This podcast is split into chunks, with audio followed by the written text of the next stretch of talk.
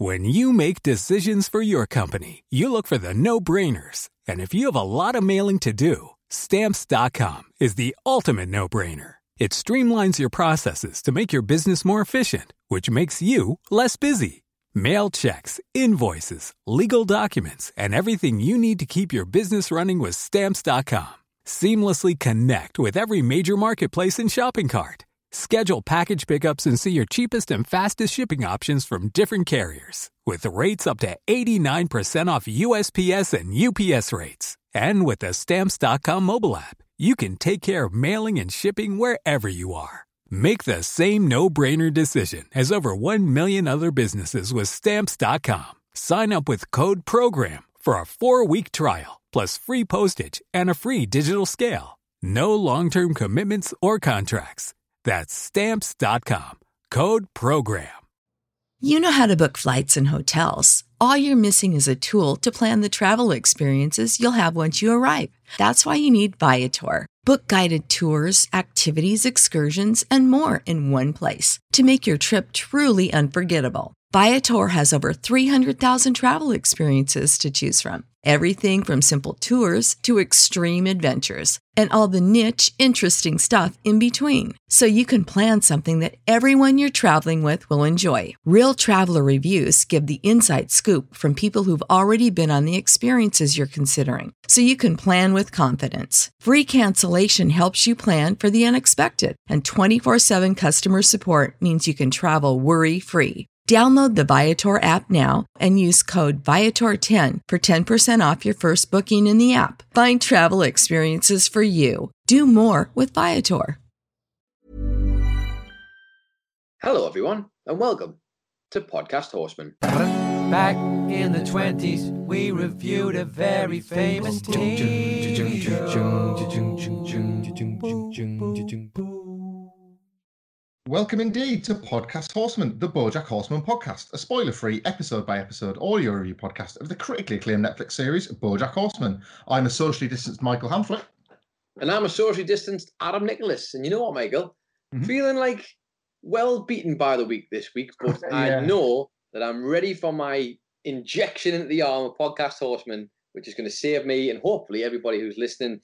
And with that in mind, as always, Michael, regardless of how tired we are, how worn out we are by life in general, you can call us the front of the plane because we are all business to begin with. You can follow this podcast on Twitter or Instagram at Podcast Horseman. You can also follow either of your hosts if you would like on Twitter. You can follow me at It's Adam Nicholas or you can follow Michael Hamflet At Michael Hamflet, you can uh, find this podcast on Apple Podcasts. We would love you to subscribe and leave a review. A little bit more on that in a second. You can follow along on Spotify. You can catch us on Podbean, on Stitcher. We're there on Acast website. We're also there as an embedded tweet on the App Podcast Horseman Twitter feed. Every Friday, a new episode goes up through the Acast player. And back to Apple Podcasts or Spotify. If you want to leave us a five star review uh, with a little bit of texting, you can be absolutely horrible. You can be very nice. We don't care. You can just smash your keyboard with one fist. As long as you leave us a five star review, you indeed could be inducted into the Hollywood Talk of Fame. Another inductee coming at the end of this episode. Indeed, and as long as it's a one fist smashing into the keyboard that's consensual, I'll be happy with that review. And let's move on to the Netflix synopsis, though, for this week's episode. It's season two, it's episode nine, and it's called The Shot. Bojack cooks up a scheme with Kelsey, Todd, Princess Carolyn, and Mr. Peanut Butter to steal a crucial shot for the Secretariat film. Michael Hamflet, Hmm. what are you? Well, we're back to the Secretariat film, but I didn't really want to watch this episode from the second I started watching because the first Mm. words that hit my screen were 1972. So Uh-oh. regular listeners and viewers know that we're heading back to Bojack's difficult youth, which is never very nice. Um, we see President Richard Nixon back in 72 uh, send, uh, threatening to send Secretariat, the real Secretariat, to Vietnam. Secretariat asks for a deal, which then cuts to a shot of him celebrating another win at the racetrack. Uh, he's uh, just enjoying the fruits of his labour. He's uh, he's talking about his brother Jeff Rotariat, who was fighting in Nam. So he obviously realised that the deal is he sold out his brother to Nixon, and then goes on to call Nixon a groovy dude. All of this is, of course, seen by young Bojack in his little sailor suit, watching the television intently. Hero worshipping Secretariat. Secretariat then takes a long, succulent suck on a cigarette, which inspires little young Bojack to do the same, stealing one from his mother's bag. But she catches him in the act Uh, she forces him through his tearful apologies to finish the cigarette. She says she doesn't want to be the mother of a quitter in one of several caustic cutting lines at her son's expense, as usual. She mocks him even for not being able to do it properly as he cries in front of her. He asks her, and oh my God, this hit. He asks her if he was being punished for smoking or stealing. She says, I'm punishing you for being alive. Oh. It cuts back to present day Bojack, who is smoking over the top of his balcony. He throws a lit cigarette off it. We hear an absolute blaze in the sort of hedgerows below. And then Todd, resigned to his fate as if he has done this many times before, calls 911 for the fire brigade. And we hit the credits. This is sort of darkly funny, but as we always kind of have to caveat, it's no laughing matter. An ice cold open of the harshest sorts that ends with a bit of a forest fire. Courtesy of Bojack's cigarette. Yes, this is. Uh, they're never pleasant, are they? You're right. That as soon as you see 1972, you know we're in for a time. Most likely a flashback, and most of them, in fact, all of them, I think, are pretty goddamn sad. It's just, I think we've touched upon this before, but we are dealing with a television show that is dealing with child abuse, and no tricks of animation or no talking horses should take away from that because the show doesn't want you to take away from that. If anything, it's utilizing animation to be able to tell more of a story through things like flashbacks. The mm. character of young Bojack is voiced like with such incredible heft by Will Arnett playing a childlike version of himself. The innocence is so real and raw in that character, and you can hear it being stripped away with every bit of abuse he takes off his mother. And of course, the direct links to everything that happens to Bojack in the future kind of lets us in and foreshadows that we're going to see more of that in the episode. But it continues to be the making of him. We're only ever one episode away from Bojack doing something where he's a complete dickhead, and then we're also only one episode from learning a little bit about why and that's just one of the like uniquely magnificent shades of grey that this throws in using the harshest topics of all. Mm. Yeah, you're never far away from Bojack being a dick, are you? Let's be honest. And you say whenever usually an episode away, it's usually never five minutes away, to be honest. well, that does take us perfectly in to the start of the episode proper. Um, Bojack is on the phone to Wanda, who is at the house, letting him know that the, the fire has put out all the cable in the area. But Bojack kind of pies that off completely, pies off any responsibility because he's back to his first day on set. He's not really listening to Wanda. He's not really interested. He's buzzing in himself because he's back doing what he wants to do. Uh, he notes that he rang Wanda because he normally rings Diane but she's in Cordovia, which Wanda, like somewhat justifiably, is quite put out by. She notes that she doesn't really want to play second fiddle to Diane, but Bojack completely no sells that as well in the most obnoxious Hollywood way imaginable. He just says, okay, bye, and like clicks her off the phone, not having acknowledged that she's quite hurt by this. Obviously, this flies back to the last episode where at the very end of uh, Hollywood Stars and Celebrities, what do they know? Do they know things? Let's find out. It was revealed that Bojack had kissed Diane. I say revealed, revealed to Wanda that Bojack and Diane had kissed, and we didn't see it addressed up until this point. It wasn't even directly referenced, it was more referenced in Wanda's frustration and suspicion of what exactly his relationship with Diane is. I am curious, Michael. What was the um? Do you remember the abbreviation for that at all? No? I would love to share it with you. um, I, I, I, don't want to say I don't want to say something as flippant as it's not written down because that just simply isn't true. I've had a lot of tweets personally directed at me this week that said they felt a bit alienated by the abbreviation because they they weren't aware of it themselves. And this is not that kind of podcast. This is a very inclusive community we look to sort of mm. aspire to here. So I didn't want to be freezing people out. So like some people may say that it's a bit too much exposition to give the full title. Not me. Like I just No. want to I just want to share with the viewers. you, you'd rather be honest to the source material. I say what it is. Not to cater to all the hipsters who like to abbreviate things.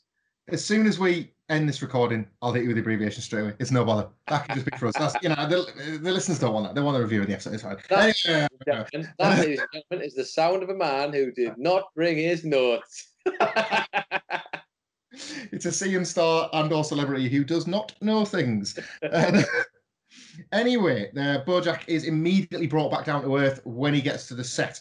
Um, all that sort of bravado has been taken away from him because they've cut a scene he was thrilled to be doing. It was going to be a retelling of that Richard Nixon story that we saw at the very start of the episode. Bojack imagined himself in the position of Secretariat, selling out his brother because he saw that there was great truth and heft to that story. And obviously, it meant a lot to his own youth and the memories that he's suppressed all this time. He was thrilled to be doing it. And they've replaced it with one that has Bojack giving out presents to a family of three while stuck in a chimney.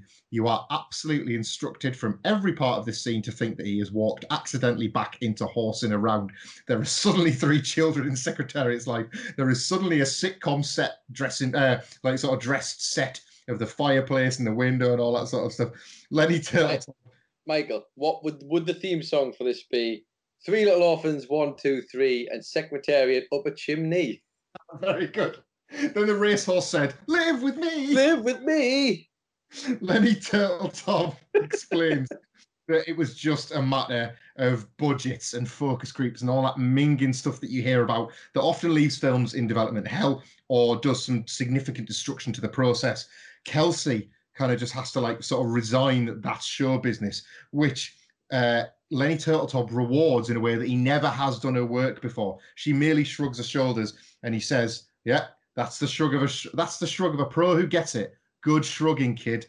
Lenny Oh. Turtletop started life in this show as a sympathetic elder statesman of Hollywood, and as they have exposed that the elder statesmen of Hollywood are mostly scum, they are allowing his scum to show. His stomach is up, and we are seeing the bottom end of a tortoise who has been in this business too long to stay clean. The shrug is the shrug for me made me feel as uncomfortable and sort of like a big sigh of disappointment as the hey smile from the other episode Yeah. with Diane in the airport. That's how bad it was. It's just it's disgusting, isn't it? Good shrugging kid. Is Good shrugging kid. It's a powerful Oh. three words. Kid, like getting rewarded for something that she doesn't even want to do, all that sort of stuff. There's a there's a power dynamic at play with a with a acknowledgement or so-called praise, as that Mm. It's it's like textbook awful like men in powerful positions, uh, which even Bojack has lorded over him as we cut to him in the scene saying as secretariat. Now I know a triple hug is better than a triple crown. You can almost hear the interstitial horse and the around music coming in under the background. Bojack comes off set just utterly despondent, begs Kelsey to just fix the film, and he lets her know of an Oval Office set.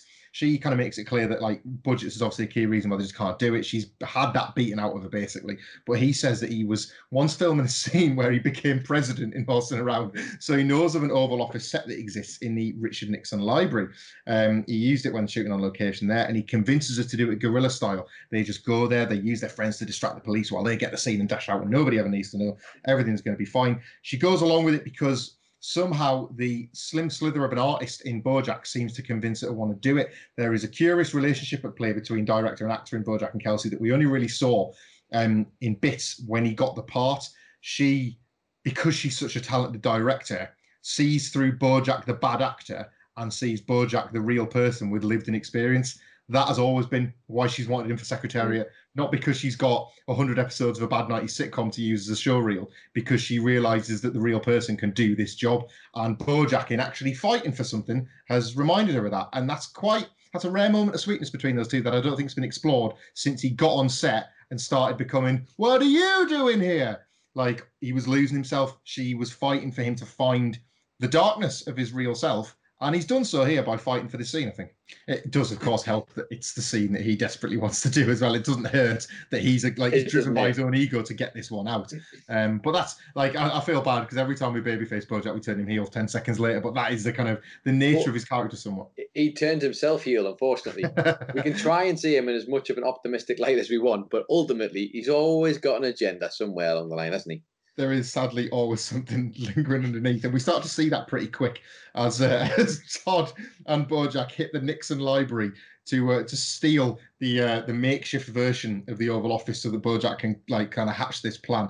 They're there with um, a security guard who thinks that Richard Nixon is his dad, but we will get back to that later. In the meantime, while the security guard is completely distracted going off about Richard Nixon, Bojack hides the scale model in his top. Takes it home and then assembles what I can only describe as a lousy version of an Ocean's Eleven style heist team back at his apartment. Uh, there's Todd, there's Princess Carolyn, there's Mr. Peanut Butter, there's character actor Margot Martindale, uh, who has been like brought into the situation. Uh, she there's a lovely cutaway to this where she gets paroled. She takes four steps out of prison, and Bojack rolls up into mirrored shades to coax her into helping with the break-in. Um, she loves it, and also a panda who is uh, basically fixing Bojack's cable after the fire. He gets dragged into it whether he wants to or not, with significant threats that he's not going to survive this scene as well. He wants nothing to do with this. Um, again, for the second time in this episode, Bojack quite cruelly overlooks Wanda's needs. Um, Wanda, who of course works in television, we are left to assume that her work has been probably significantly impacted by Bojack starting an enormous fire that's taken out everybody's cable.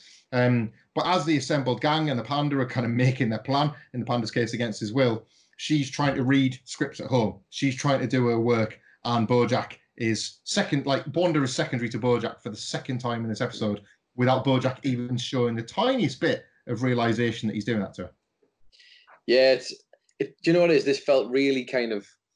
I, have like I've I've been in this scenario where there's there's two people in a house and one of them isn't considering that the other person's also there and now lives there and has that whole thing together, and he's just very much living and doing his literal schemes and capers for his own personal gain, while Wanda, who is in a high pressure role, is trying to just do her work and he hasn't even bothered to tell other people are coming around. Not just people, Michael. He's got like a house of five people around. I mean, I'm sitting there thinking this would make me furious mm. if I was like at home trying to do some work and someone wandered in. A horse wanders into my, I mean, that would be weird enough. but wanders in with his little scale model and all of the bits to come with it. Yes, this was very, very Bojack, this. I love my two beautiful children, but this certainly did hit hard from about the 15th, 16th week of working from home with them to entertain the background at the same time. I, uh, I referenced Ocean's 11 in the reference to that group, but I've noticed in my own notes twice I've called them the gang. So it does feel more appropriate to compare them to It's Always Sunny in Philadelphia because this absolutely was a ridiculous scheme by a gang of chances that didn't really have a hope in hell of pulling it off. Uh, so the gang break in um, while the endangered panda is constantly being told by Princess Carolyn and Mr. Peanut Butter that he may well die. Um, unfortunately, Princess Carolyn gets distracted by the serenity of a Thomas Kinkade painting in the gallery. And um, we're going to talk about Princess Carolyn a little bit later on the podcast as we do, but she's seen this this uh, middle distance house on a riverbed that looks quite like Bojack's main fantasy. It's that sort of woodland retreat type look. Um, because of course they're in the discount fine art gallery. Um, I should have pointed out before. So there's various bits of fine art, but it's that that she sees, and that's where they've got to cause a distraction for the security guard. Um, in the meantime, Bojack, Mr. Peanut Butter, and Kelsey are in the White House uh, or the White House set. We learn here that Mr. Peanut Butter has also done a presidential storyline in uh, Peanut Butter's house, which Bojack fumes about, while Mr. Peanut Butter questions aloud if they stole it from them. But brilliantly, when Bojack talked about this before, he noted that in horsing around, the idea was so bad they just dropped it cold, and it still wasn't the worst season of this piece of trash show. In Peanut Butter's house, Mr. Peanut Butter, the character, gives up the job because he realizes it's more important to be a good dad, which is again a wonderful moment of the side by side lives that the real and character lives of Mr. Peanut Butter and Bojack Horseman are living. Um, yeah, and Bojack, it was. I think he said it was something like it was all a dream. So it was just yeah. all back to normal. Um, the Nixon security guard catches them, but Bojack convinces him to play Richard Nixon, which of course he absolutely loves. Um, we learn a few more about the beliefs of this guy and how it, like how he's done the maths of the family tree of how he could be Richard Nixon's son. But meanwhile, the police rumble the rest of the gang over at the Fine Art Museum. Uh, one of the cops turns out to be a huge Margot Martindale fan but can't remember her name. He's a fan of her, the character actor. This is a wonderful joke they play on that she's character actor Margot Martindale, the cursed life of a character actor, where you've seen them in CSI or you've seen them in this or you've seen them in that, but you can never remember the name, just they do these parts. She immediately turns, goes full prison style, remembers the life that she's barely left behind, completely snaps, pulls a gun on the officer, resulting in Alan the Panda taking a bullet to his phone rather than to his heart, which he then sees a message on to note that his wife has gone into labor with a baby. He's going to be a dad. And he subverts all your expectations and just leaves the scene. The panda gets away scot free, having been saved by the news that his wife's gone to labour, which is again probably quite telling that he is not part of the always sunny dynamic of this gang because he was too good for this ridiculous mess that these characters have found themselves in. This gunfight going on in a fine art museum. Princess Carolyn, I should point out, was still trapped in the picture. Um, where at this point, while the gunfight is happening in the background, we uh, hear and see her, that she has made in this fantasy Vanessa Gecko her maid and slave because Vanessa's husband left her and her kids married each other incestuously, which is just the dark, I think the dark heart of Princess Carolyn's professional jealousy with uh, Vanessa Gecko shows itself quite nicely here. Um, worth a pause there because across those two scenes, we obviously saw much in the way of Bojack and Mr. Peanut Butter's always wonderful tie-ins throughout the course of their life, as well as the glorious, grandiose return of character actor Margot Martindale. How is it that in two ridiculous scenarios, Bojack in his show, Mr. Peanut Butter in his show, even in that world, Peanut Butter is one up in Bojack because they take this high road. Whereas Bojack's writing and the Herb Kazzaz's writing is so bad that season three is entirely him as the president, and then season four is it was all a dream. the literal one cliche that nobody is allowed to ever do unless it was was like the Twilight Zone or something who did something along those lines. Dallas had a guy walking out the shower. Dallas, Dallas that Bobby was it. Walking, Dallas. Oh, where you been, yeah. Bobby? And it, like that ruined an entire season because he was in the shower all along. Of. I think actually there may have been both, but that, that's yeah. the one I'm thinking of, the shower scene. Um, I mean that's brilliant, isn't it? Peanut butter getting to the heart of the matter as a good as a good dog dad because he is Michael. He's a good boy. Yes, he is. Yes, he is. But on on top of that, though, you've also got in this other fantasy world, Princess Carolyn, who gets completely lost in. I guess you could call it. It's her happiest, but also it's you could take a leaf out of Community's book. You could say it's her darkest timeline in terms of Vanessa Gecko is this slave. Everything has gone wrong for Vanessa Gecko in her life, at least. And meanwhile, while that's all happening, we've got this chaos happening with Margot Martindale and the cops. But on top of that, the one one touch I thought was great, which I'll just chuck in as a freebie here. Alan the Panda, we've all been certain he was going to die from from the get go, and he's even wearing a red T-shirt, Michael, to cover up what would undoubtedly be all of the blood that's about to come out. all of the signs were there, and yet he's a red heron or a red panda in this scenario. A red panda, very good. Just gets out the room and goes off to go. And, and on top of that, even bigger than this, he's supposed to be an endangered species. and he's off to have kids. That's it. massive. It's huge. Not only has one survived, but they've managed to multiply. We're going to get more pandas as a result of Margot Martindale causing a fine art gallery gunfight. We're going to get more pandas because the panda didn't panda to the lunatics. Very good. I do like Brilliant. that. He never, Alan never pandered. Alan he? never he pandered. Never pandered. You've got to admire that. Um, we are trying to set up the scene still. Um, I should point out, by the way, that the only reason Peanut Butter's gone along is because he wants to be Richard Nixon's dog, Checkers, despite the fact that he's fully dressed. He wants a speaking role. Uh, but anyway, it doesn't matter because Bojack can't do the scene that we've seen play out in real life because he can't cry. He can't summon Secretariat's tears about the prospect of being in trouble with the president. Or at least he says he can't cry in front of other people. It's delaying the shot. Um, and as are Mr. Peanut Butter and Nixon's son. Um, or well, we assume Nixon's son anyway. Um, but they sort of eventually bond over the respective rejections that they shared in real life, which uh, kind of like moves them out of the way and allows Bojack to find a little bit more of a comfort level. He still can't summon the tears. Um, he just can't do it. But at this point, this is where Kelsey, the director, steps up huge. She rises up to the kind of platform that Bojack built for her by even getting her to do this scene in the first place. She says, This is the moment Secretariat stops running, the moment you realize something inside you is broken and it can never be fixed. She's obviously, she doesn't know that we have heard those exact lines before, as spoken from Bojack's own mother to himself. But she lets those lines breathe just a second. Bojack stares cold into the camera and she simply says, We got it. That's all it took because obviously what she's done, she's managed to tap into the reality behind the actor. Um, Bojack says in again like another sort of sweet moment to end the scene well between the two of them. She says, "Didn't know I had didn't know I had it in me, did you?" And she simply replies, "Yeah, I knew." And that endorsement sends him outside for a quick tab, a quick break, and just as he lights up, he bursts into tears, and I mean sobs. And we'll obviously you know, we'll go back to the next part of this episode, but it feels like a, a quite helpful stopping point because for an episode that started with Bojack triggering Kelsey's sort of directorial powers, she has then used them to get what she wanted out of Bojack all along, which was the real Bojack Horseman, not a guy playing Secretariat.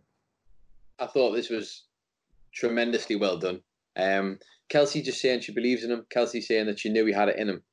And look at the mirror with the mirror effect we get. Bojack is outside. He has a cigarette. He starts to cry because he's emotionally overwhelmed because he's tapped into all of this.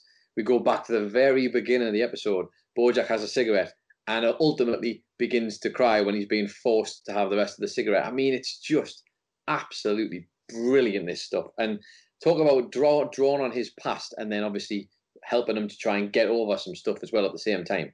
Brilliant stuff, this.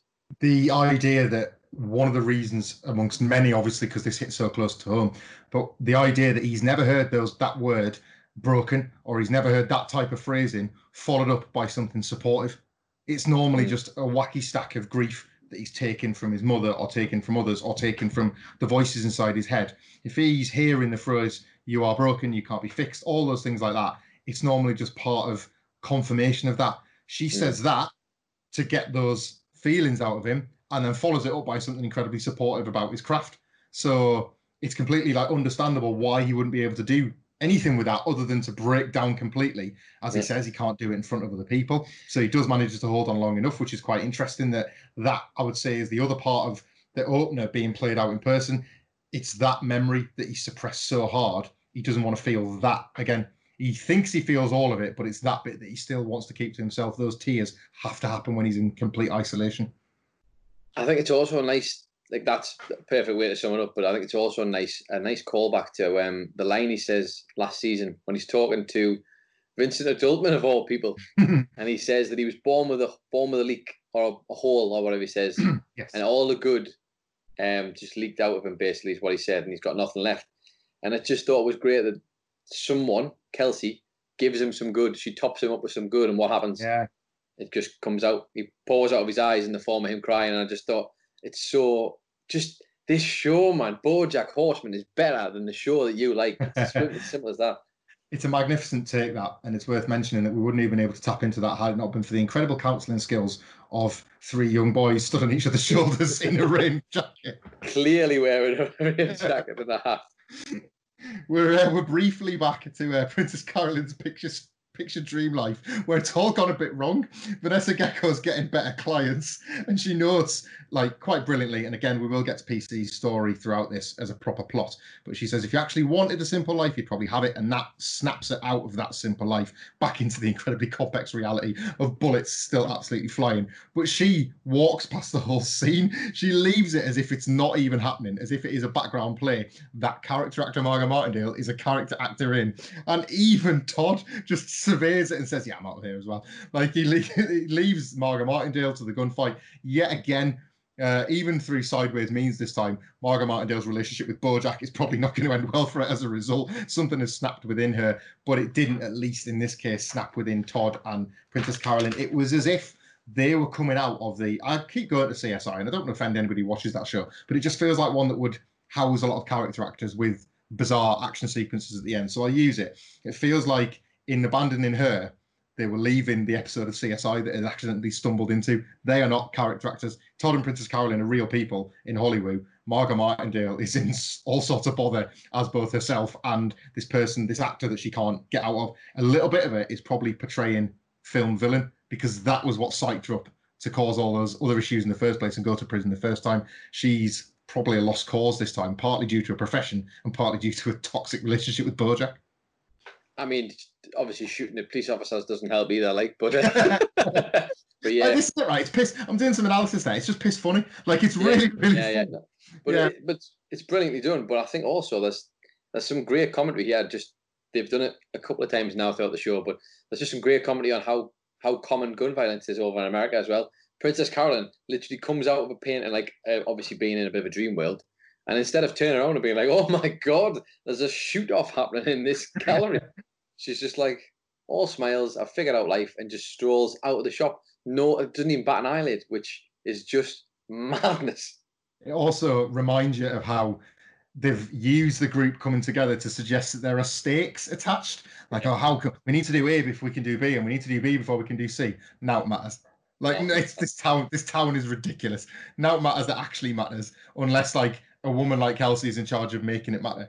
Um, we're back to uh, Bojack, who turns up on set the next day. Obviously, he's pretty pleased with himself and got the shot. Uh, Lenny Turtletop is in a frank mood. He's rather brutal in his delivery and his words. He's uh, he's angry about getting the shot. He's heard about them. Uh, I should point out that the set is very much what we saw at the start of the episode. We're back. The family are in the living room. The three daughters are there. The chimneys all sort of ready to go.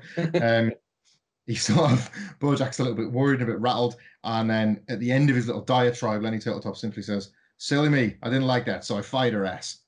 And Uh, Kelsey's gone. That they went and got the shot by themselves. That they went and used their initiative.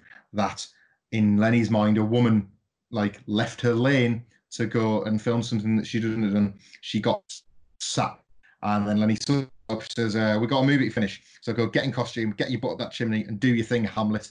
So of course, Hamlet being a way to kind of mock Bojack's one attempt to try and be an actor, to try and apply himself to this craft, apply himself to the story, and he's effectively mocked by a, a powerful Lenny Turtletop, a power mad Lenny Turtletop, because at this point he's taken over the complete production of the film in sacking Kelsey for what? Trying to produce art, trying to make something good without the without bother without being worried, should I say, about one of the excuses that he gave, which was budgets. They'd done it around that. This clearly wasn't about budgets. This was about him being undermined. This was about him feeling like somebody was trying to challenge his superiority at the top of the tree. Um, he Bojack has no choice, obviously, but to, to do the scene. Um, we see him.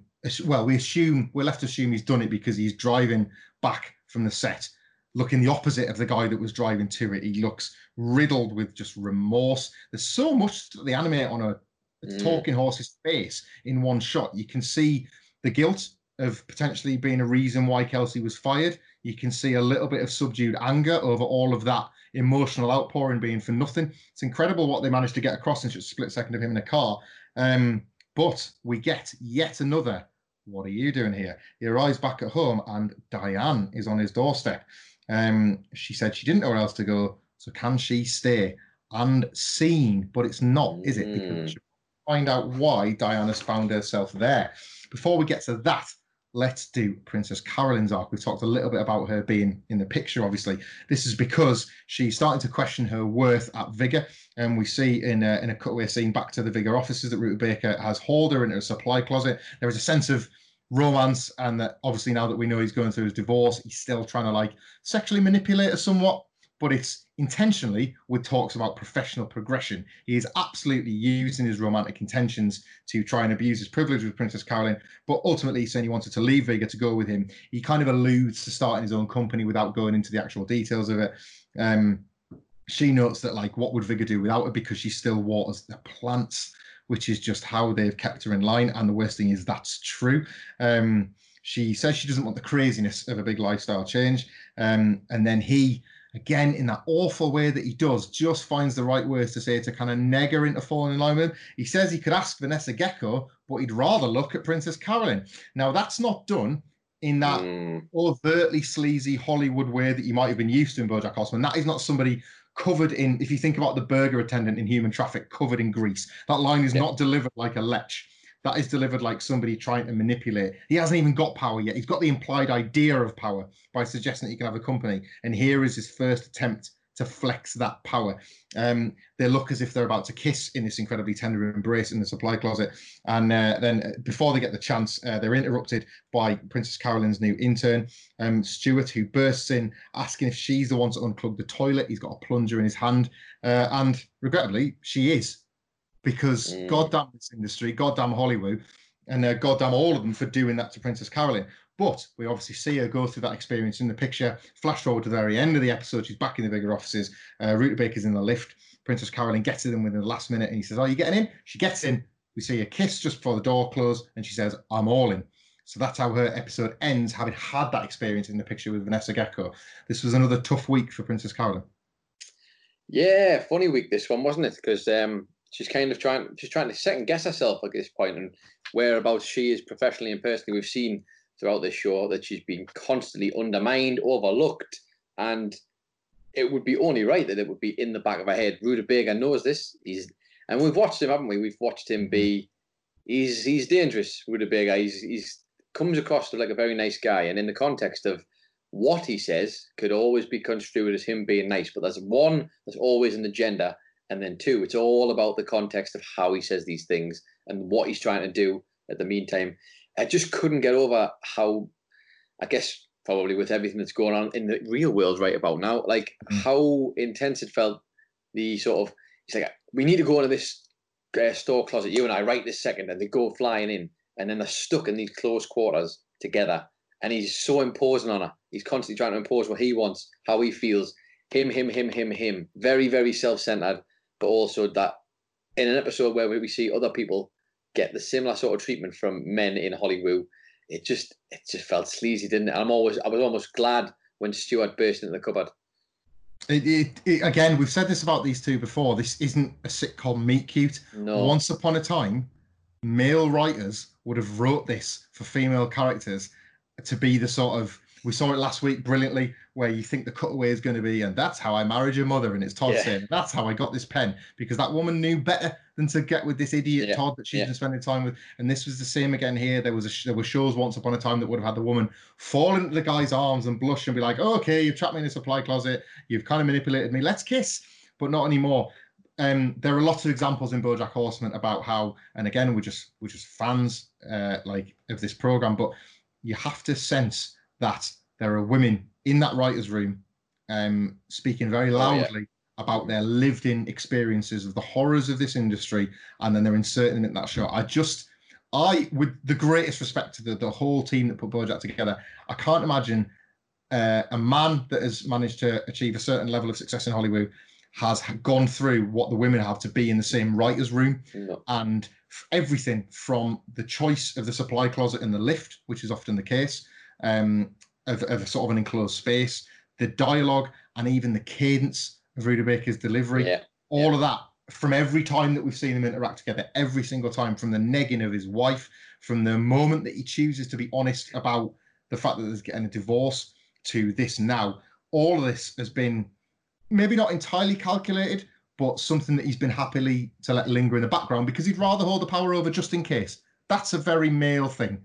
Better have that one over it just to keep it in my back pocket. And it just feels so lived in and, as you say, uncomfortable in all the right ways.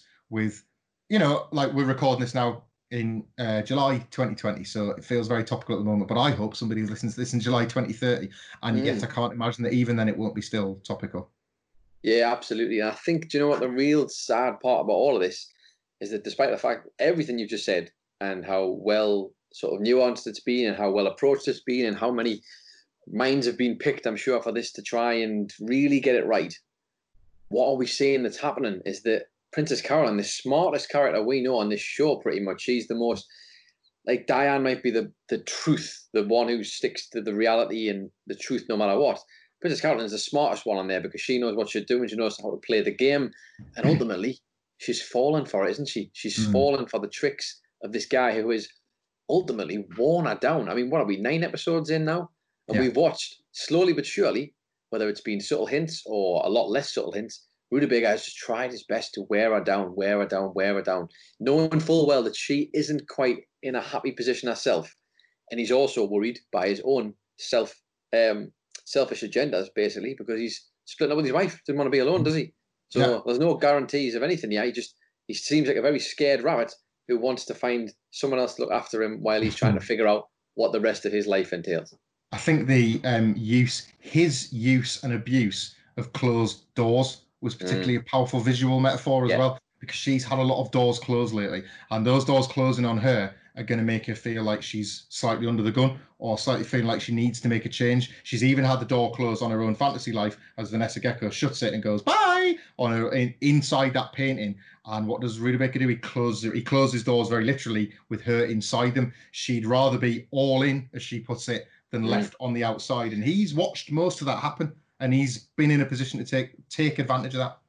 It's a really good observation that because not only does he close the doors, but moments before, we he's the one opening them. He looks mm. like he's let he looks like he's letting her in.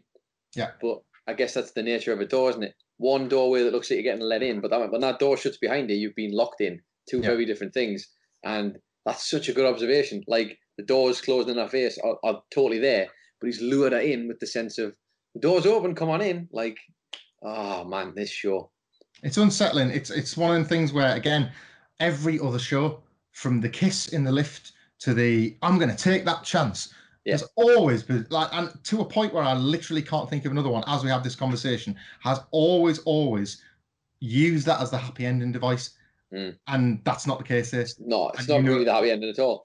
You were not given the uh, sort of, I realise a triple hug is better than a triple crown. That wasn't this ending of this episode. You were left with real, real uneasy feeling in your stomach about her getting in that lift and kissing him. It, it like you want what's best for her, and you kind of feel like what you're watching is not that. And that kind of brings us neatly to uh, where the episode ended. Let's go back to where it began with Diane.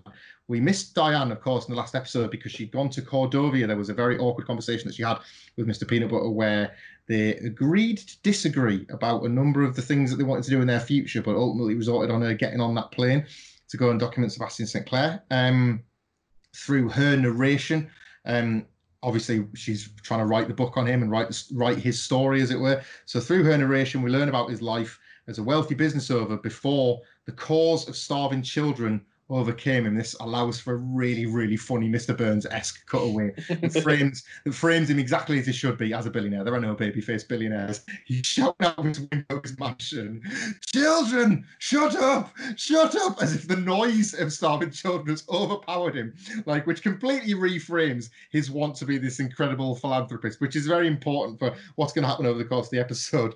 Uh, it's just it's a me, me, me project but the how he uses that to his own gains is that they do need him they need his help When you're ready to pop the question, the last thing you want to do is second guess the ring. At Bluenile.com, you can design a one of a kind ring with the ease and convenience of shopping online. Choose your diamond and setting. When you find the one, you'll get it delivered right to your door. Go to Bluenile.com and use promo code LISTEN to get $50 off your purchase of $500 or more. That's code LISTEN at Bluenile.com for $50 off your purchase. Bluenile.com code LISTEN. This Mother's Day, treat mom to healthy, glowing skin with Osea's limited edition skincare sets. Osea has been making clean, seaweed infused products for nearly 30 years. Their advanced eye care duo brightens and firms skin around your eyes, while the Golden Glow Body Trio nourishes and smooths skin all over. Go to OSEAMalibu.com and use code MOM for 10% off your first order site wide. When you make decisions for your company, you look for the no brainers. If you have a lot of mailing to do, stamps.com is the ultimate no brainer. Use the stamps.com mobile app to mail everything you need to keep your business running with up to 89% off USPS and UPS. Make the same no brainer decision as over 1 million other businesses with stamps.com. Use code PROGRAM for a special offer. That's stamps.com code PROGRAM. uh, as long as he's there to help or in this case be seen to be helping then technically technically he is helping because money is a resource if not a means of outdoing things um, which diane has to learn pretty quickly uh, he says that she's good and diane like notes that and like notes that it means something to be called good by him which is kind of an acknowledgement of his status and his wealth and his power which is not necessarily something that diane would normally be wooed by but that feels very much like where she's at in her life at the moment with the kind of marriage on the rocks and her sort of career uncertainty and things like that. Ultimately what she did get from it was that like him she's part of something bigger than herself being there in cordovia while bombs go off and children have their legs blown off and all sorts of genuine sort of chaos by documenting what he's doing, just like he's documenting what he's doing, that is better than doing nothing at all. So she reconciles early doors. She bonds with a, a sick child, Kinko, but he reminds her that she's there to write about him helping them, not write about the people themselves. And there's the big line here, obviously, um, that the people can give money to his foundation. The documentation of this event and this thing that he's currently doing has never been clearer. Should I say the stakes of him doing it have never been clearer? It's not even just about him being written about in the way that Bojack was written about. It's about him being presented for what you imagine to be a room full of shareholders, a room full of stockholders, and a room full of people at charity auctions donating money because they've read and seen and heard things about him being over there, like raising lots of money, doing good, being pictured with like Kinko here while he's ill. Um, he even sort of like I think he pies Kinko away when it looks like he's going to sneeze on him, things like that. He has no he has no care for them, But unlike what we saw in those cutaways when he was on the phone, he's now not shy about telling Diane that because he wants her there to do a job. Again, it's establishment of a power dynamic that wasn't really there over the phone. She was made to feel empowered when she was asked to be there, and now she's there. You kind of feel like she's got the artistic version of the runaround job she had on the set. Um, mm. He constantly talks about himself. Um, which Diane gradually tires of. And then she sees the real him when Kinko and a lot of other children die in a, a, sort of a sudden like aggression of bombings. Basically, there's just bang, bang, bang, bang, bang. Kinko's gone along with the other kids. He's not bothered while she battles with herself because she's bonded with this child over the last few days. Um, but she says she can handle it. She says she's got this. She can do this. She's trying to show some grit because she still just about believes in his cause. Um, as he puts it in quite a powerful line, um, he is needed because hospitals are for the living, not the dead. And he's there to build hospitals which again puts her in quite a difficult position. Um, which, like I say, we're led to believe that she's going to stay there and stick it out. But of course, as we've seen, she has ended up at Bojack's house. Um, we learn this because um, she calls Mr. Peanut Butter, and uh, he says that he's really proud of her. Everything has changed from the original reasons why she went to Cordovia in his heart. He's had time to think while she's been away. Um, she says, "Oh, it's hard, but it's good," um, and she doesn't tell him that she's actually back in LA. This phone call is happening through a nice pull away reveal in LAX baggage claim. She's back home. She elects not to tell him, and we learn through their conversation through Mr. Peanut Butter saying, "Look, it's six months, but we can get through this." Anyway, you know they're going to fly by. I got to go. I got to do my game show. They say they're, both proud of each other. Like this somehow has actually brought their marriage together after a bit of time of reflection. Right as she's got off the plane from Cordovia. Um, she says in the last words we see before she ends up back at Bojack's place, the book you were writing in your head was never going to be a book. So you stop. Stop. That's an unfinished sentence by design, in case I wasn't able to get that across. She doesn't, she's not able to finish that thought because she very late, literally isn't able to finish that thought. Mm. And again, to scale back, she has chosen Bojack as the one person she can take solace in during this challenging time. A biggie for Diane, this one, a really big one.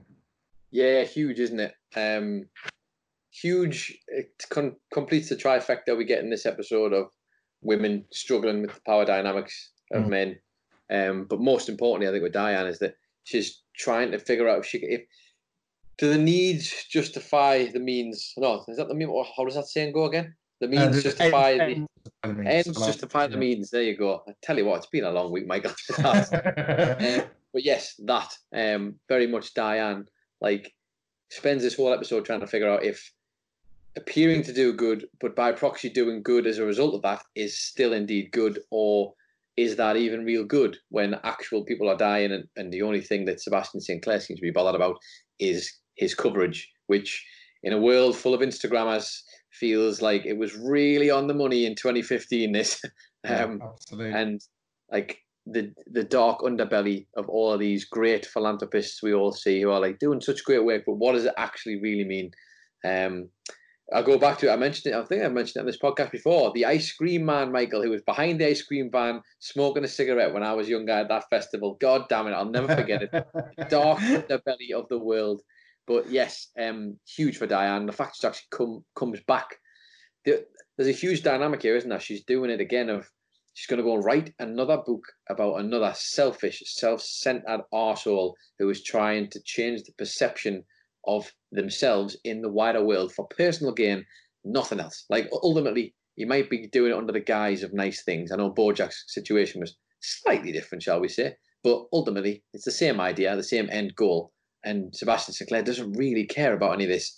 So she ends up back home, and I just think, how important is that that she's ended up at Bojack's house of all places?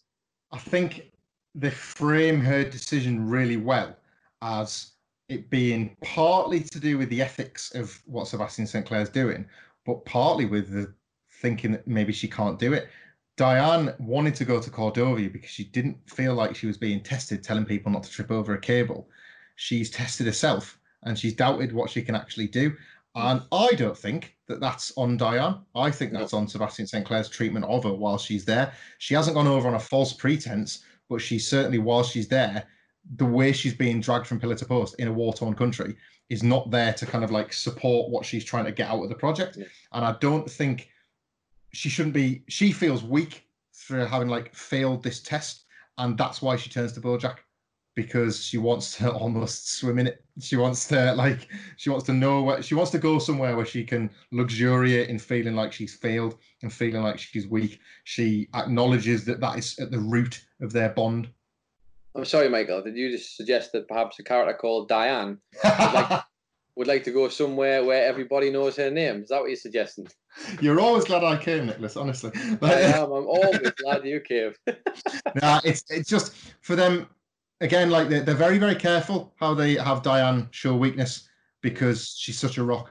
She's such a rock. Um, as we saw in the Hank Hippopopalous episode, strong as an ox uh, when someone like her shouldn't be. Um, I shouldn't say strong as an ox because there will be an ox in a muscle man dance outfit at some point in BoJack Horseman. probably, yeah. idiom. But yeah, I just thought that was really, really well done. Is that the use of BoJack's place in particular and a conversation with BoJack um, highlights that she feels like she's let herself down. I think there's two parts of that as well, isn't there? Because you could kind of maybe even suggest that there's a maybe a subconscious level of going to BoJack's, obviously for comfort, yes, but also maybe where else is she going to feel better about herself than going with a horse who is literally the worst? Like he's the worst, isn't he? So yes, misery loves company, but also like it might make her fractionally feel better being surrounded by someone she knows is worse than her, definitely. But I think on top of that, we forget because you have just mentioned it there. She's dealing with a lot, man. She's been through quite a lot this season already. Like the Hank Hippopopalous stuff was intense. Mm-hmm. People were telling her to eat on the street, like, and she had to go through all the rigmarole of actually talking and like speaking out, which of course, right now, as we recall, this is quite a big deal. Um, and that must have absolutely exhausted her. And she's then literally gone straight to war torn Cordovia and is probably emotionally, physically, and every otherly exhausted because she, life has just completely taken its toll on her. Mm-hmm. It's a, it's. I think you kind of like you alluded to it before as well. It's a worthwhile message that runs throughout the episode. Uh, we've it's every week, man. Well, like we might as well just add it to feature. Let's talk about how women were on because yeah. it happens in the ABC and D plots. If you want to include Margot Martindale in the D plot, a policeman yeah. does not know her name. She's been dragged into this life by BoJack Horseman. Uh, maybe she wasn't a woman. Maybe she was showing more respect actor. It's a man who decides whether she gets to stay or leave prison. Yeah. Um, moving up in like sort of economies of scale to Kelsey, the director who is just like ruthlessly pied off, not just by Lenny Turtletop, but by the very gears of Hollywood. Like that's it's designed, it's rigged against her as it always was, as it is Princess Carolyn, and now as it is Diane. We need these ones because the women don't the women don't get to win. The women are winning most of the time because the men are so thick and stupid, and the women keep yeah. this world together. But in the grand scheme of things, they're left as the losers, and that's probably the truth that the program makers wanted to confront. Yeah, I think so. And just add into that, everybody kind of lost in this episode, didn't they? There wasn't really any winners in the end. Even mm. Sebastian St. Clair loses Diane, Bojack loses Kelsey and the scene that he wants in the film, and he has to do something he doesn't want to do ultimately in the end. Poor Richard Nixon's illegitimate son loses his to scale model of the Nixon Library. you know, everybody loses something. Obviously, I'm, I'm not overlooking the three women who lost the most in this one, I would say, but fascinating stuff. A lot of L's being hoid around. Shall we get some mm-hmm. W's for the column, Mike? Yes, please. I like that. Let's get some W's and let's do the part of the show we call Horsing Around, where we go back and look through the episode and find all the hidden meanings behind things, all the small details you might have missed, all the Easter eggs and all that sort of thing. Because bloody hell, we probably need some W's after all that. So let's go back to the very beginning. This one isn't really a hidden meaning to anything. This is just, I thought was great. I loved the fact that at the very beginning, with uh, Secretary talking to Nixon, and he says how he's got his, how he's the president of the goddamn United States, and it is of course etched on his literal business card. The president of the United States has a business card. Brilliant stuff there. Brilliant. Um, back to Bojack's house. Just a quick little observation. We noticed that the baboon is still running, Michael. He's still running up that hill. Oh, love that guy. I love that, that guy. He's running up that hill. Um, we go over to Vigo offices, and I always call it Vigo, and it's Vigor, and I always call it Vigo though. Vigor offices. It's because it's spelt with the American spelling, I think maybe. Yeah. Um. Anyway, little observation here. While Rutabaga was and continues to be a piece of, shit, I thoroughly enjoyed him saying to Princess Carolyn, "Princess Carolyn, You're my gritty witty city kitty. I want you with me fitty fitty. in uh, during his proposition to start a business together, which I thought was lovely stuff, despite the fact he's a swine. Although he's not a Mm. swine, he? he's a rabbit, but never mind. Um, inside that closet, though, Michael, were a bunch of supplies, cleaning supplies, uh, and other things. We got um, a few uh, little takes on what you might already know. Windex instead of Windex, of course, Mhm. for window cleaning. Nice. We got uh, porcupine sol instead of pine sol, which is obviously this great scent. And also we got Flylon, which we have seen in previous episodes, but I technically hadn't clocked. But Flylon isn't actually the name of the brand. The brand of spray paint is Krylon, and this is the Bojack Right. Horseman equivalent. Uh, we go over to war-torn Cordovia, and I just really enjoyed the Billy Goat that was roasting a tin can over a fire. I wasn't really sure if there was too much relevance there, but I'll let you read into that one a little bit more. Um, loved the gag where Sebastian St. Clair was feeding the kids soup and actually just wasn't paying attention and just poured boiling hot soup on one of the kids' heads, covered them on the head. But Michael, you might have noticed that standing next to the kid with the soup on his head was a kid, or certainly just a little bit behind, was a kid with a ball on her head. Why would you have a ball on her head, Michael? Oh, Maybe it's because it was the kid who has survived this long from season one who lost both of her arms and she couldn't get the presents that Sebastian St. Clair was trying to give her in the previous episodes. That was back in season one, and therefore she's made it. She's still alive to this date. Was balancing a ball on her head, but ultimately didn't get any soup because she found it too funny that her mate had had some ball on her head. That is incredible that she's clung on, and also that she's been to the ball cart before going to the soup cart. Well, because that's- God, We've all made that mistake at the gravy cart, you know. that's where they get you. That's where. That's where they get you. There's also a kid who's wearing a Frankie Say Stuff t-shirt, which I thought was nice and cute. Um, we got a flashback to Sebastian St. Clair talking about his department store ownership. There's a couple of signs there with a bunch of things on. Just thought I'd write them, note them down. Just what he's selling in his department store. He's, there's one sign that says everything for everybody. He sells drapes. He sells Dutch wax. He sells cloaks. He says he sells millinery. He sells bridal taxidermy. He sells, and he also sells wetsuits slash dry suits for anybody who wants. There's also it's a sign that says luxury stocks at a remarkable price, in which he also sells spats, tuffets, false idols, and camping supplies. Selling false idols. I like I know, selling false idols, man. Right now we have another big long list, as we find I am getting plenty of in these horses this season. I'm not going to delve into these too much. I will give you the list though, because in the Nixon library, um, there is a list of there's a bunch of stuff all to do with Nixon in there. And one of the things on the wall is the list of Richard Nixon's enemies. Now there are technically three lists, but you can only really see two of them. So I'll give you the names that are on there. Just a quick flash through. There is Arnold Picker, Alexander E. Barkan, Edwin Guthman, Maxwell Dane, Charles Dyson, Howard Stein, Allard Lowenstein, all clowns apparently. Not a huge fan of clowns.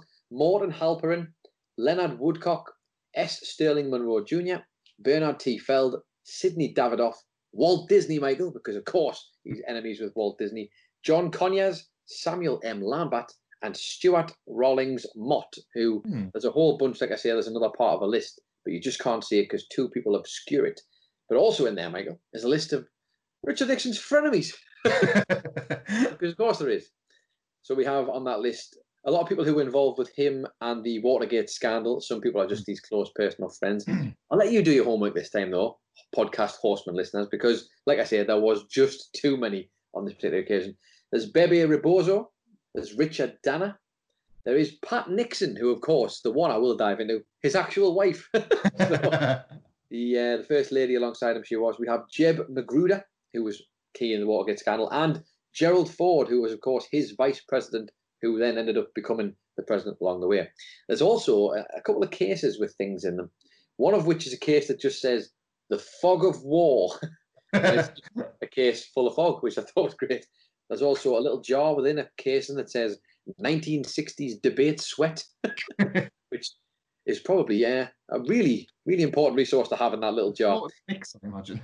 I imagine so, but not as important, Michael, as Nixon's bowling ball, which is also in there. But the two pics of the pics that are in this room for me are the paintings or photographs that are on the walls. One of them is a photograph of the famous Spiro Agnew, although he's not called that in this. He's called Spiro Agnute, Michael, because He is dressed up as a newt in the picture. That is, of course, the vice former vice president of the United States of America.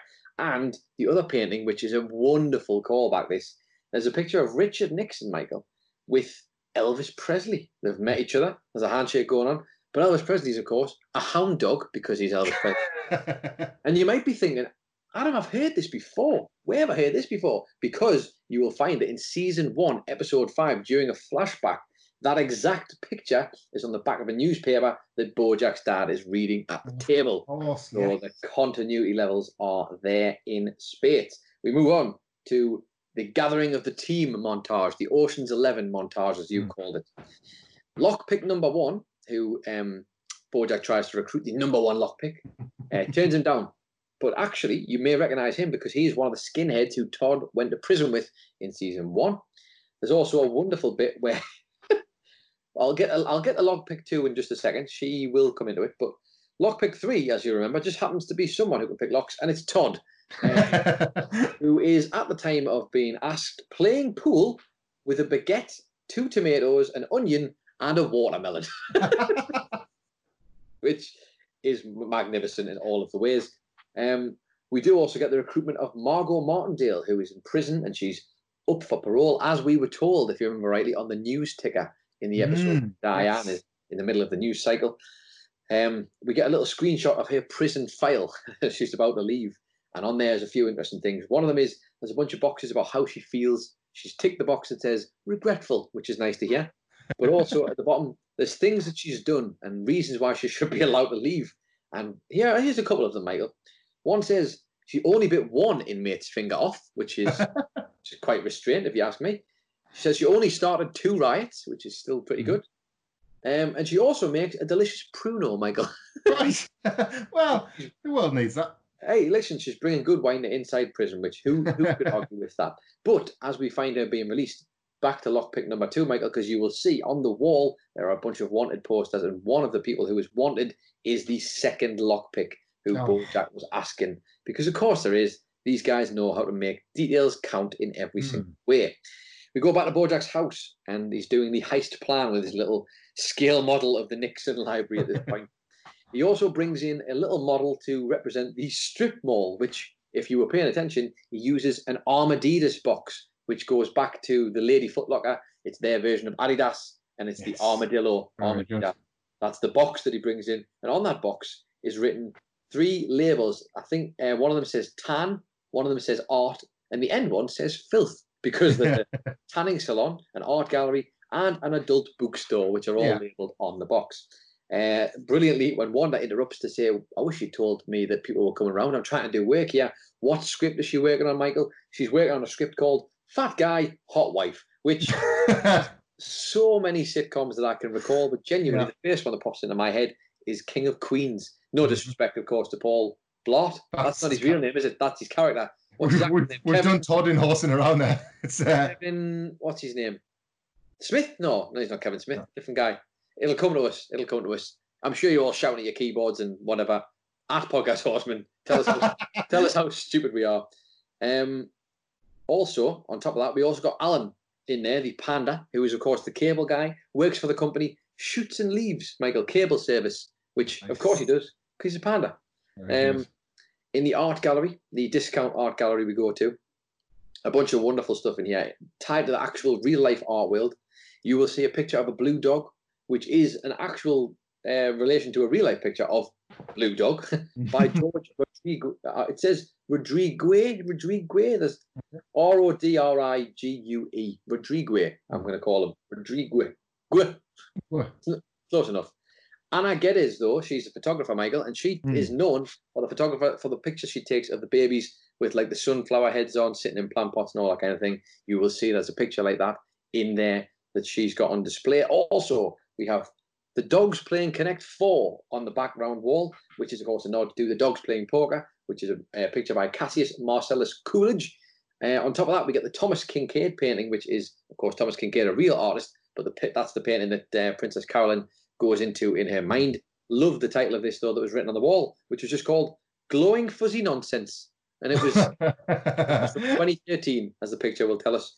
Very On top of nice. that, was also the painting of a bull versus a matador, a very typical Mexican scene. Only in this, Michael, the bull is, of course, a person, and the matador is fighting him in a boxing match because that's how they should probably settle it.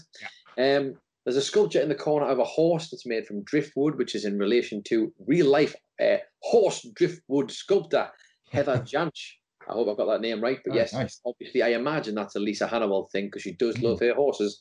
Brilliant deep cut as well to get her in there. Indeed. Thank God she does, because Christ, if she didn't love horses, we wouldn't have this show. um, and also, Philip Shelton's man diving is immortalised in a sculpture of a dolphin diving in this one instead, which I thought was quite nice and neat. My lord, always a few in this. Let's cut back to the Nixon Library. Some wonderful books on the shelves of Richard Nixon, Michael. One of them is How to Be President. One of the books is called Leading a Country. Ah, The third book, we should have seen it coming, really. The third book on the shelf is 1001 Crook Tips. like this is these are good Nixon gags. This was made in 2015 when Nixon was the most obvious president to make jokes about. Like it just, I don't know. These like the frenemies list. It's hard Yeah. not to imagine again at time of recording that the president doesn't keep a frenemies list in his desk drawer at the moment. it's just He's weird. probably got an actual list on Twitter, hasn't he? The current Yeah. president. That much. Just put them in there. bookmarked tweets. But there are some wonderful pictures in this office as well, Michael. There's one of them. There's a picture of the moon landing. And if anybody who's paying attention, the person who was landing on the moon is wearing a, a rabbit-shaped helmet because the the person who was taking those first steps on the moon is indeed a rabbit. I can only assume the best that I've managed to, to draw from this is that this, Michael, is Bugs Aldrin, as in Bugs Bunny, Bugs Aldrin. I'm sure if anybody has an alternate, you can let me know at Podcast Horseman, but I feel like that might be it. I love that one. Um, I do feel it needs a bit of clarification, so we'll add that to the list for RBW when he comes on the finale. Stick on we'll stick on the questions list because I just I think that's spot, I think that's spot on, but like there might be another reason why he chose Rabbit on the Moon. Listen, I'm just going to tell you now, full disclosure, if he doesn't come on for this, you're the one who talked it up, so you can be the one who pretends to be him for the majority of the podcast. I look forward to hearing your impression. The other I've got so many answers to questions as well. You know? what do they know? Do they know things? Let's find out. The other picture that is on the, in the office though, there's a picture, the famous picture of George Washington crossing the Delaware. That picture is by the real life picture is by Emmanuel Lutz. I hope I've got that surname correct. But in this one, the picture of George Washington is depicted, and George Washington, Michael, in the world of BoJack, was an eagle, an eagle person. Of course, he was a bald-headed eagle on a boat driving in before he probably massacres a bunch of people. Who knows? Uh, but also a brilliant gag in there when they get rumbled by Richard Nixon's illegitimate son, the security guard. Mr. Peanut Butter just drops to the ground and plays dead, which I thought was wonderful because it's dog, Michael. Don't know if you know that. Uh, Mr. Peanut Butter dog. Uh, we go to uh, just a couple of quick things I noticed here. In Cordovia, Diane's got in her tent a few snippets on the wall. One of them is something that reads 36 journalists under 36. You imagine that might be her name included in there somewhere or other. Um, we also get a Metro News snippet that says carpet bombing in Cordovia. Um, we cut back to Princess Carolyn's dream, and in there, Princess Carolyn is being spoken to by Vanessa Gecko, who is reading the latest issue, Michael, of course, of Variation magazine, which says when when it all starts going wrong and Gecko starts finding herself on the rise, it says "Maid moves mill to get mill movie made," and of course, she's having a great time by all accounts at this point, as Princess Carolyn's whole dream world falls in on itself. Back in the fine, fine art gallery again, um, Margot Martindale, of course, references she's pissed off Michael because people keep forgetting these wonderful character actors. And another two who she names in that bunch, she says, This is for you, CCH Pounder, and this is for you, John Carroll Lynch, and all the other people who got forgotten along the way, which was a wonderful touch, I thought. Mm. Because anybody who's thinking, who are these names? Just Google them, look at the faces, and you go, oh yeah, those two. I know those Yeah. two. But you, I bet you didn't know what their names were because I didn't either. Outside of the Nixon Library, we get um, a, a wonderful blink and you'll miss it thing here. Peanut butter is he's just before about to get he's about to get the phone call from Diane. He stepped outside, Michael, to get some fresh air after the difficult role of playing checkers, the dog in a full suit. We're not getting into that. And he walks over. He just sees a water hydrant, Michael. He sees a water hydrant and goes, "Huh?" and he un- he goes to unzip his pants. he goes to unzip his trousers because naturally he's thinking, "I'm gonna I'm gonna have a wee on this." and just before he does, he gets the phone call from Diane, which I thought was brilliant.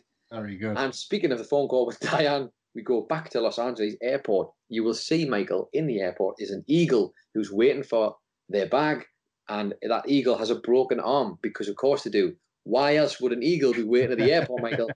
They've got a broken arm. And also in the background, you just see there's a, a, a plane in the background with a little advert on the wing, and the airline, Michael, instead of Virgin Airlines, is Celibate Airlines Nice, very good. because this show is better than everything that you watch. Also, as Mr. Peanut Butter is on the phone, he realizes, oh my God, I'm supposed to be hosting a game show. Get a magnificent cutback, and you just see Ethan Hawke, who is, of course, a hawk, just standing around in the set, waiting, waiting for Peanut Butter to ask him the questions. At which point, instead of shouting how angry he is, he just says, Gah! last couple here, uh, in fact, last one here is just a tiny little thing. Back on the set of Secretariat, we see as Kelsey has been fired, someone else has been brought in who looks like they're behind the camera with Lenny Turtletaub. It's a catfish, Michael, who says on their hat that they've gone fishing. Nice, very nice. Because of course they have. Those are all of your pieces and bits and bobs for horsing around. Some real corkers in there.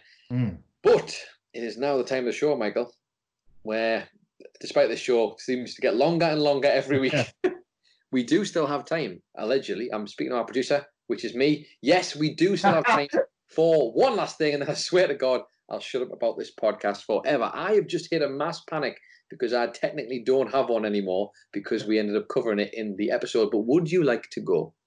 I will, if that's all right, because I want to talk about money. Uh, Oh, Nicholas, you told me when do. we started this we were going to make our millions, and it hasn't happened. No, money in this episode specifically. Um, I found it really interesting the positioning of wealth and its importance to all of this. It remains um, the evil ultimately that funds the power. So the three key areas where I spotted it were in even the promise of some from Rutabaga to Princess Carolyn. We don't know of what funding or what backing or what actual strength of this company is, but he just says it. And the idea that it exists, the idea that he can move her forward with his wealth and his newfound power is good to her. It's a way to use. Um, next, we go on obviously to the pretty heartbreaking uh, death of the Richard Nixon scene and uh, and Kelsey's role in the film because of budgetary concerns or because Lenny Turtletaub, the money man at the top of this film, wanted things done his way. Again, the absolute power that money held above all else. That reminder that, um, and you know, we kind of we're in this game ourselves sometimes. Numbers outrank letters when it comes to getting things done. It's not always the nicest like kind of powers that control it, but again, it's so funded by money. And finally, and especially for me, was uh, Diane's realization with that line about the hospitals um, by obviously the hospitals are for the alive people rather than the dead ones. So incredible that line was because obviously what it did is it got you into the head of a billionaire that can just toss that money aside like it's nothing, but only for the people that can give him credit for after the fact. Why, in his mind, not my words, his words, waste money on the people that are going to die and not be there to give him credit. And I thought that was a really astute commentary on the, and I use this term in inverted commas that people can't see on this podcast, but the philanthropy of those rich people that we are kind of hit over the head with every day. Mm. And we're in a time in the human race's existence at the moment where people are being asked to come together, where there are calls in lots of micro ways for little miniature versions of socialism, effectively, I'll say it. I know it's a dirty word in some circles, but just for people to come together ultimately to, to be Yeah. a bit more communal, to look after one another. And then you are very aware that like a few billionaires could fix all of world hunger with one swipe of their checkbook and don't. Or you could see how one industry, the arts, for example, something very close to both of us, could be Mm. saved by one swipe of a checkbook, but isn't. How football clubs will put their staff on furlough when there are billions being turned through those clubs, and so on and so on and so on. There are limitless examples. And it just reminded me this of here is that for all that these billionaires talk this good game, it is more important that they're seen to be talking a good game rather than actually doing one. Because doing one, where's the fun in that? Where's the fun in actually saving the world? Where's the fun in actually doing right? And I just like that that was like even in Sebastian St. Clair building hospitals, it was still the root of evil, just as it was for the other characters throughout. It remained a running theme, but his was the most pronounced. Yeah, I think you're right on the money there because quite literally right on the money.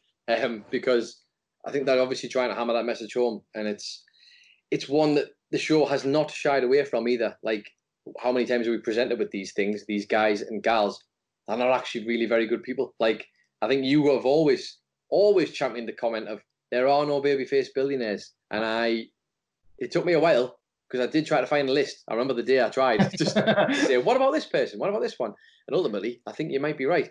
But I think this might segue nicely into what I was wanting to talk about. Let's kind of stick on a similar theme here. We did, we have now covered it in all almost all of the bases, but not quite the thing I wanted to discuss, which I thought was really clever how they did it.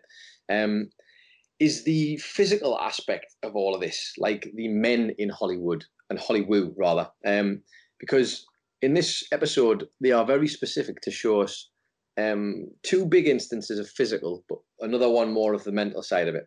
But um, each time we see the women, so Diane it is, and Princess Carolyn and Kelsey in this mm. episode particularly, um, there's some really like highlighted more, I guess, nowadays, but there's some really inappropriate um like physical touching of the women in this episode.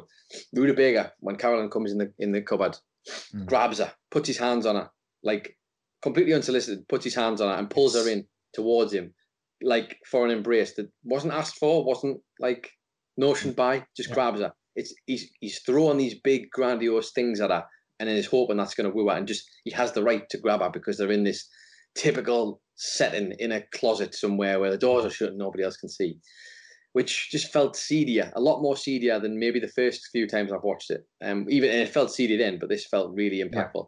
Yeah. But on top of that, we also get uh, Diane with Sebastian St. Clair. The amount of times Sebastian St. Clair watching the episode back, he grabs her by the arm or puts two arms on her or like on a shoulder. That kind of the power dynamic of I'm bigger than you, I'm in, I'm literally in control of you. What happens mm. to you is is up to me. And Diane just kind of having like after everything she's been through with Hank Hank Hippopopalous and all of the people involved, this is like sort of it's breaking her personal boundaries. It's breaking everything. It's like almost he's literally putting the arm on her entire ethos and just kind of holding it down in place and saying like, not the way we do things around here. I'm the star of this show you very much aren't. And while Lenny Turtletaub didn't physically touch Kelsey in this episode, he might as well have, yeah. especially that, especially around the line when he says "good shrug, kid," mm-hmm. and ultimately when he sacks our ass, basically as he puts it, yeah. like just such a cavalier way of putting it. It's the it's about as physical as you can get with words without actually touching someone, isn't it? Like, mm-hmm. and there's just something. I, I have no doubt in my mind it was very deliberate by them because it's the this overpowering men who are just standing over the top of these women, hold, literally holding them back, holding them in place, or yeah. verbally keeping them where they're meant to keep them. I just thought that was another layer to that that maybe we hadn't quite covered. They never, you know, they're animating the show. They could choose not mm. to animate that scene. They could yep. choose to direct it in a different way, and they don't. They don't shy away from anything, and they want us to see it, and they want us to rewatch and catch it if we're looking again for more of that messaging. It's not that it's not subtle because it's not something that it leaps out at you, but it's there on rewatch for spotting as you have done there because they want that message out. And it's again, it's the very noble intentions of the show that we continue to find a pretty timeless. I know five years isn't an age, but it might as well be in the five yeah. years that this is covering. Um, it feels like 20 over the last five years in virtually every sort of social and economical impact on the way the world's gone. So I just think that for this to already feel so timeless is incredibly powerful stuff.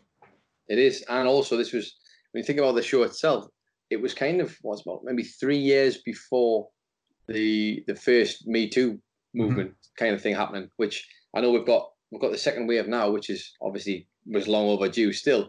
But this is the fact that it sort of precedes all that. It just it just shows you one how long this stuff has literally been going on for, but two how long people have been aware about it and just haven't had a voice to get it out there and Absolutely, having to use yeah. this show to do just that.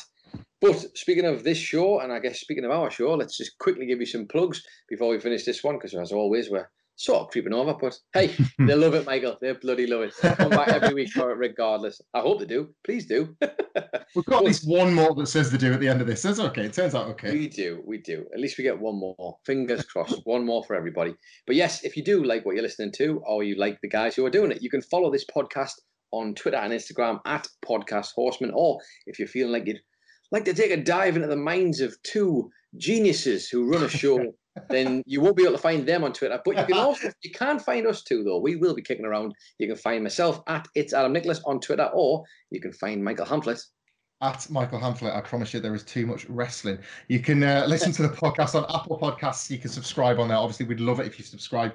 Helps us get up the charts, as you've heard on every other podcast you've ever listened to. It's really great. People can see us. Uh, you can follow along on Spotify. You can listen on Podbean, Stitcher, Acast. You can find the podcast embedded in the tweet every Friday on the at Podcast Horseman Twitter feed. Pretty much anywhere you're looking for podcasts, you can go find them. And if you do listen on Spotify or Apple Podcasts, you can leave us a five star review. It's great for the algorithms. It helps us get seen and it gets more people talking themselves horse about the talking horse. And a five star review is exactly what Feasible left us. Thank you very much, Feasible, for the review. You've said a great listen. Uh, be looking for a Bojack Horseman podcast to listen to as I love the show. So happy to find a British podcast analysing the episodes of Series 1. Looking forward to more, and I hope you're stuck with more. We're deep into Season 2, and believe me, all the rest are coming. This is absolutely a labour of love, even though we still find ourselves socially distanced. Thank you very much. A start on the Hollywood Talk of Fame will be winging its way over to you via our socials very soon.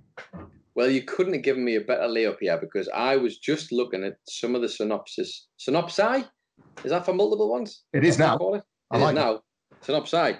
Because we've got three absolutely incredible episodes of Bojack Horseman to come. The first of which in this season is season two, episode 10, and it's called Yes and. Todd gets sucked into the cult of improv comedy. Wanda thinks Diane is a bad influence on Bojack when he has to deal with a career crisis. And this this podcast is spoiler free. As always, we will maintain that forever. I will tell you though, everybody listening, you are in for the beginning of three wonderful, wonderful episodes. And for me, this show is amazing. These episodes, you'll find somehow get you to the next level, Michael Hamflet. I think that's fair to say. If you thought chickens was good, if you like chickens, wait till you see these deers. Anyway, with that in mind, I've been Adam Nicholas, I've been Michael Hamflet. and this has been Podcast Horseman.